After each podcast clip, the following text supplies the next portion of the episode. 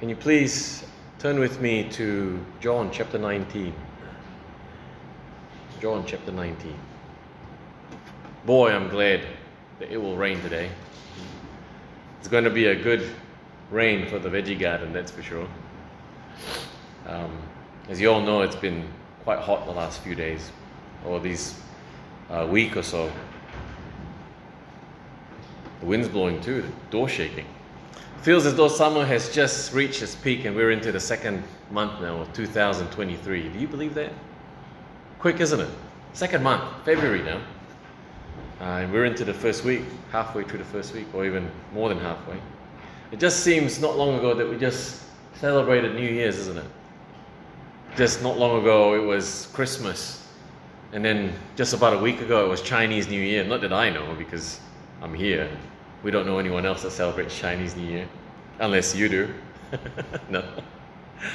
Um, so yeah, we we used to when I was a child. I remember going back to the village when it was um, harvest season.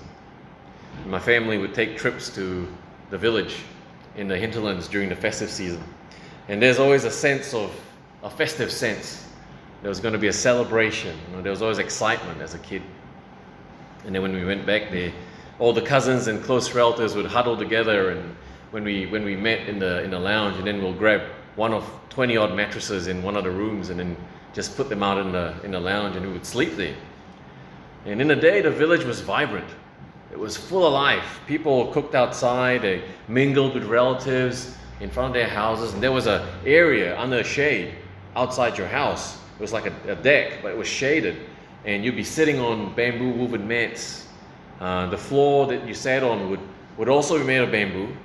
There were lengths of bamboo split in half and suspended about 15 feet off the ground with bearers and posts made from ironwood. And underneath the longhouse, they would rear some animals to eat. That's where they reared all their animals. They didn't have uh, big farms with animals in them, they just had all their animals under their houses. I remembered walking from one longhouse to the next meeting your relatives, your friends, the people that you met last year, uh, cool guys and cool girls.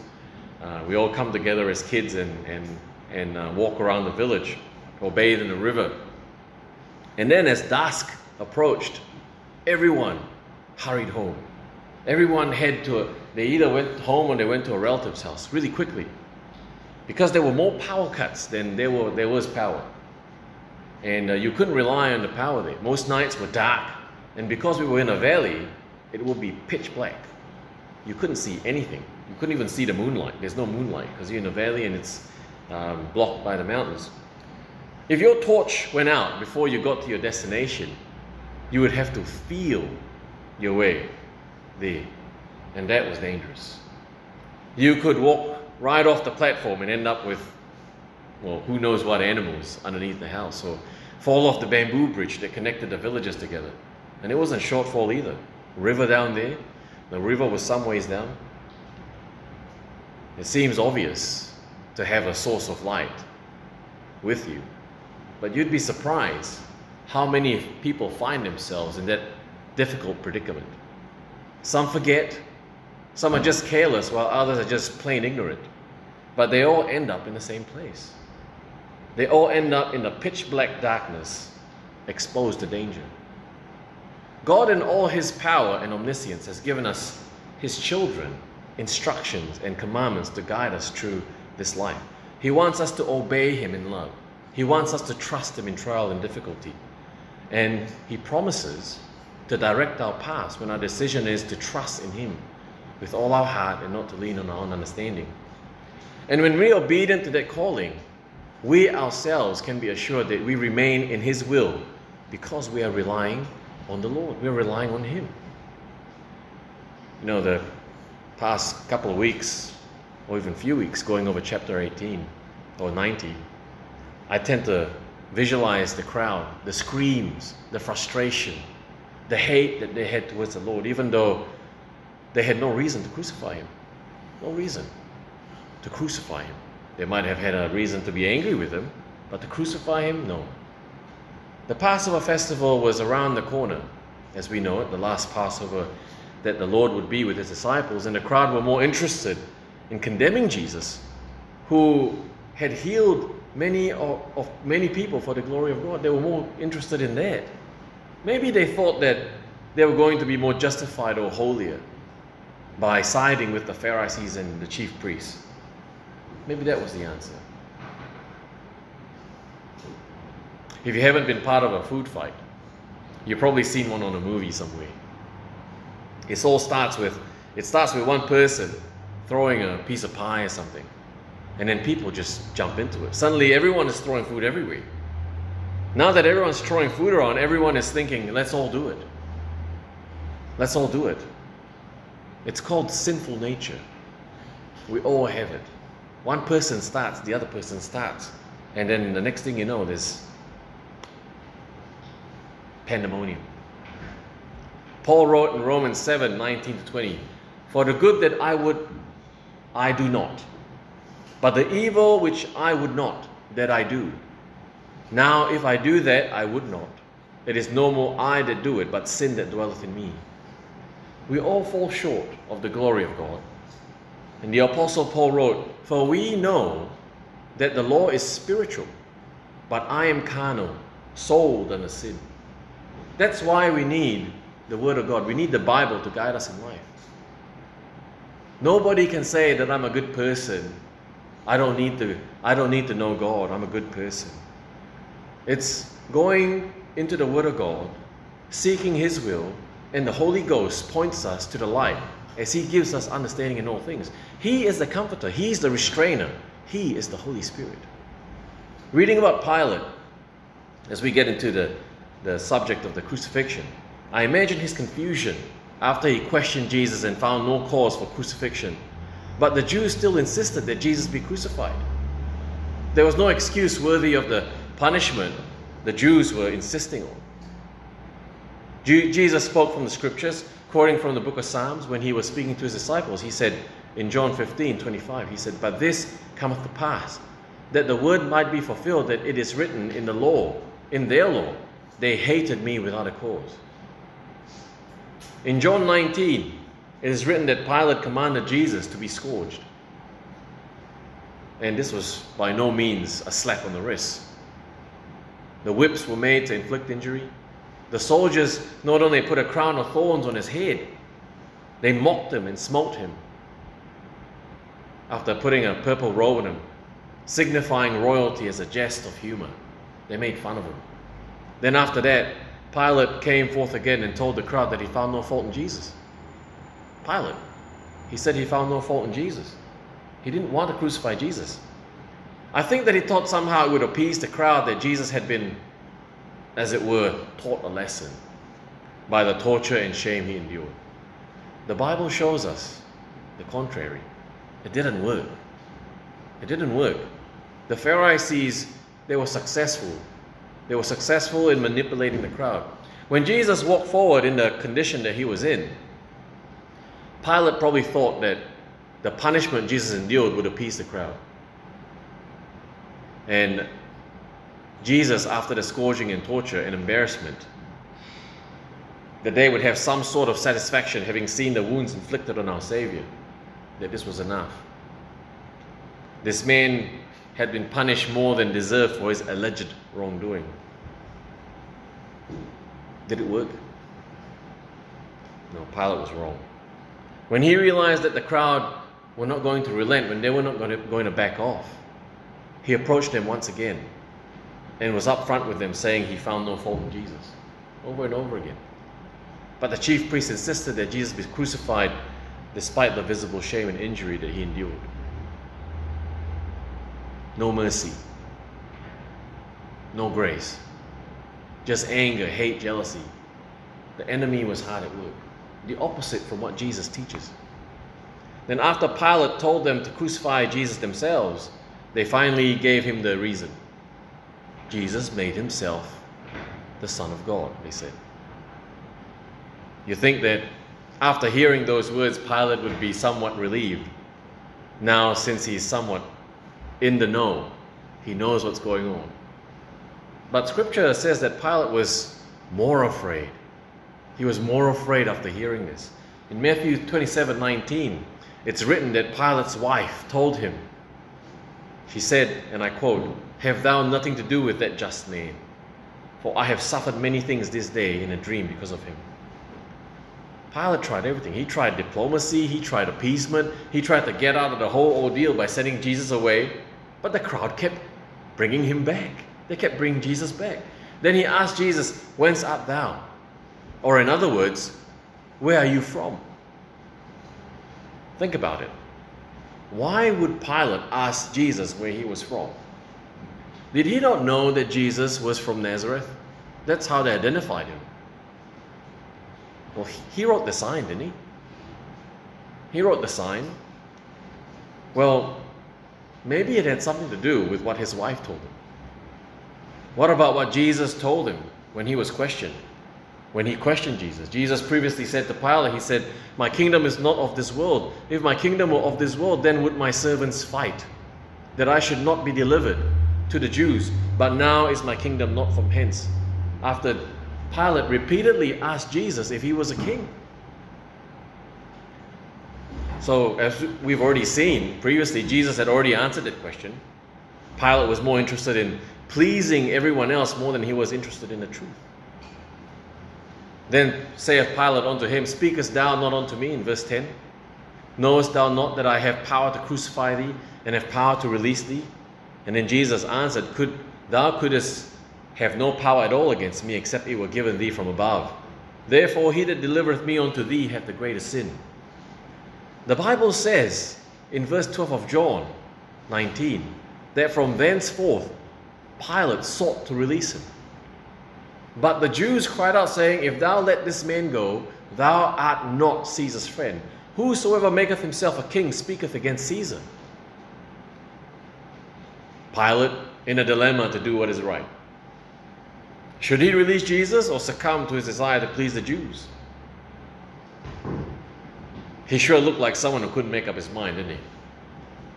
Couldn't make up his mind. A way to get a good look at what's going on here is to understand not so much what Pilate's position was, but who Pilate was as a person. It is recorded in history that Pilate made some decisions as, as the governor of Roman Judea that enraged the Jews. And in an uprising, the Jews were gathered together to voice themselves in front of Pilate. And what Pilate did was he ordered his soldiers to beat them up. History records that some were beaten to death.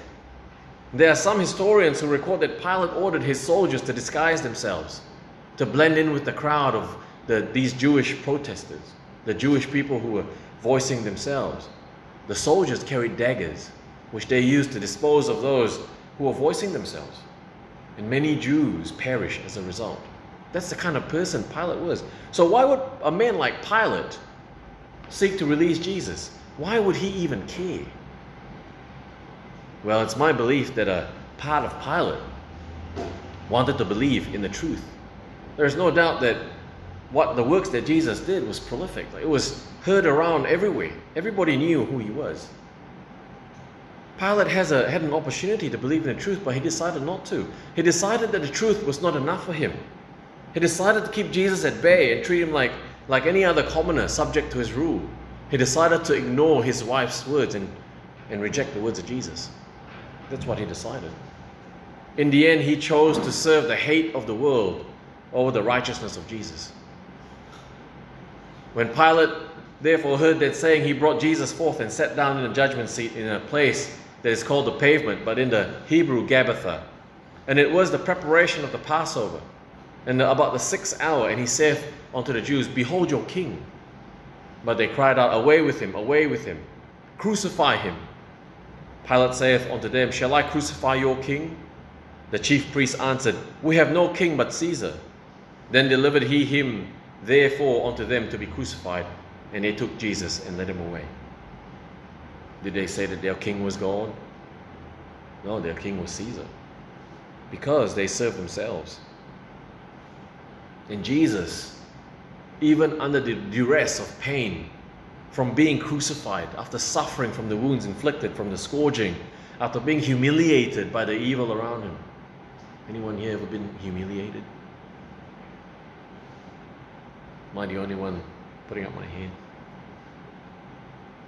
Jesus, he thought about others. He thought about others. He didn't think about himself.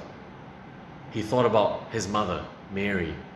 In verses 26 to 27, scripture says, When Jesus therefore saw his mother and the disciples standing by, whom he loved, he said unto his mother, Woman, behold thy son. Then saith he to the disciple, Behold thy mother.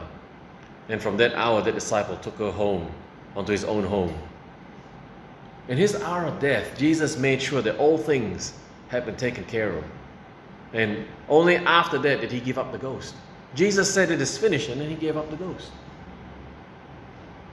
Pilate later re- would re- later release the body of Jesus to uh, one Joseph of Arimathea, who would be joined by Nicodemus. Nicodemus, who bought a hundred pound worth of myrrh and aloes that would be used to bury Jesus. I'm not sure if that's over the top, but that sure sounds like a lot. The chapter concludes by telling us that Jesus was buried in a new tomb that was in a garden near the, to the place he was crucified, since it was a time of preparation for the Passover. So they were preparing uh, for the Passover.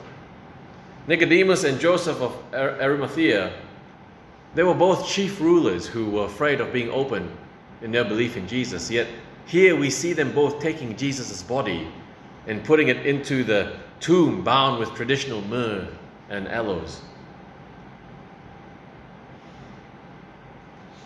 What a stark difference from their works before, what they would do before.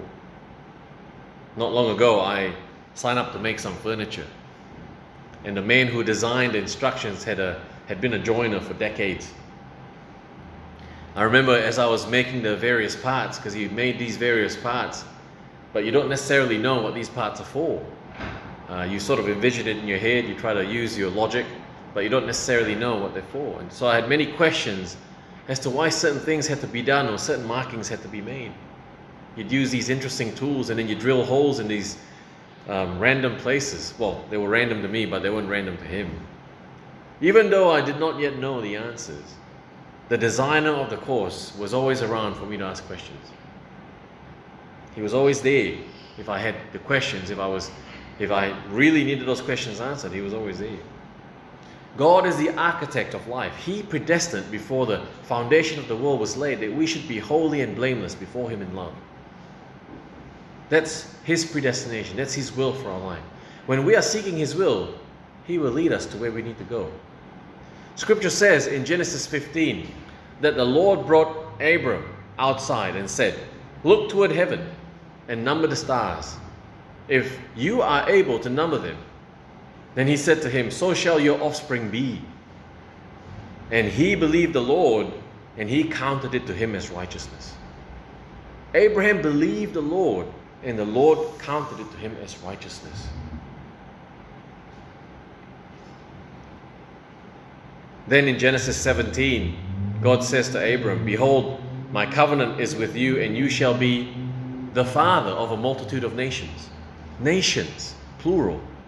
No longer shall your name be called Abram, but your name shall be Abraham. For I have made you the father of a multitude of nations. I will make you exceedingly fruitful, and I will make you into nations, and kings shall come from you. Abraham would become the father of many nations, nations that included not only Jews, but Gentiles alike. Gentiles also. Believers who were once unbelievers destined for destruction would hear the love of Christ who died on the cross for all mankind.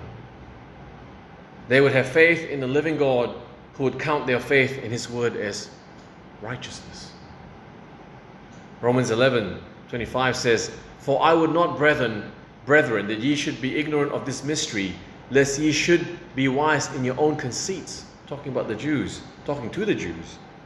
That blindness in part, blindness in part is happened to Israel until the fullness of the Gentiles be come in. Jesus spoke the words that came from above. He is the living word, and those that believe in him would be brought under the same cover of grace and forgiveness that was paid in full at the cross. At the day of Pentecost, the Bible tells us that the Jews, devout men, out of every nation under heaven, heard the wonderful works of God being spoken in their language, but some also mocked in disbelief because they heard their language. They thought these some people thought that they were drunk. And then Peter stood up boldly. This is Peter, Peter who ran away after denying the Lord three times. He stood up and gave a sermon. And I will read what he said towards the end of what his sermon. If you will bear with me. Acts 2:36. Therefore let all the house of Israel know assuredly that God hath made that same Jesus, that God hath made that same Jesus whom ye have crucified, both Lord and Christ. Now when they heard this, they were pricked in their heart, and said unto Peter and to the rest of the apostles, Men and brethren, what shall we do? Then Peter said unto them, Repent and be baptized, every one of you, in the name of Jesus Christ, for the remission of sins, and ye shall receive the gift of the Holy Ghost. For the promise is unto you and to your children, and to all that are afar off, even as many as the Lord our God shall call. And with many other words did he testify and exhort, saying, Save yourselves from this onward generation. Then they that gladly received his word were baptized. Receiving the word, they were baptized. Baptized. And the same day there were added unto them about 3,000 souls. Amazing, isn't it? Amazing that the apostles and Peter stood there. Seeing that it was only 50 days after what just happened. Because 50 days prior to this, Peter, who denied Jesus, and the disciples who forsook him, who forsook him, were grieving. They were grieving in defeat. What about now? Now they are fearless men who only fear God. The Holy Ghost was doing his work in them. He was teaching them, giving them understanding in all things. Jesus died for everyone who would believe in him and the Father who sent him. And God offers us the gift of salvation freely. Anyone is invited to receive this gift by believing in the Son, whom He sent into the world to be offered on our behalf. Through Jesus Christ, we have eternal life. Judas Iscariot was given every opportunity to believe in the Son of God, yet he decided to betray Jesus instead of believing in him. Pilate was prompted by his wife to not have anything to do with Jesus. He then heard the Lord speak the truth, the truth that he would reject to please the crowd that was there. Although it is not mentioned in the scriptures, it has been recorded in history, in the history books, that for reasons unclear, Pilate took his own life, just like Judas. It would not surprise me that it was for the same reason.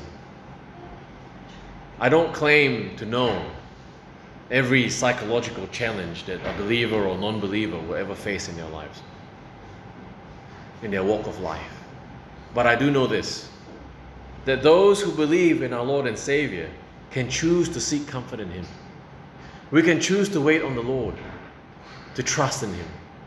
We as believers, we have hope. We have hope that most people don't have, those who don't have Jesus.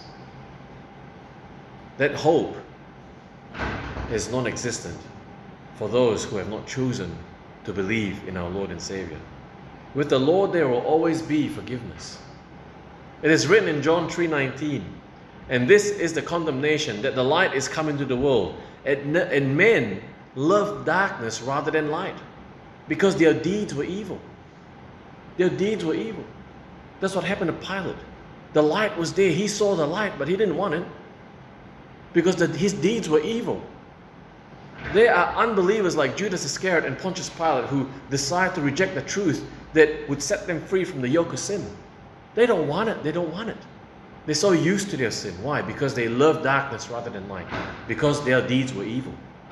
And then there are unbelievers who decide to become believers, like the Jews, devout men of the house of Israel, who repented after, pre- after hearing Peter preach.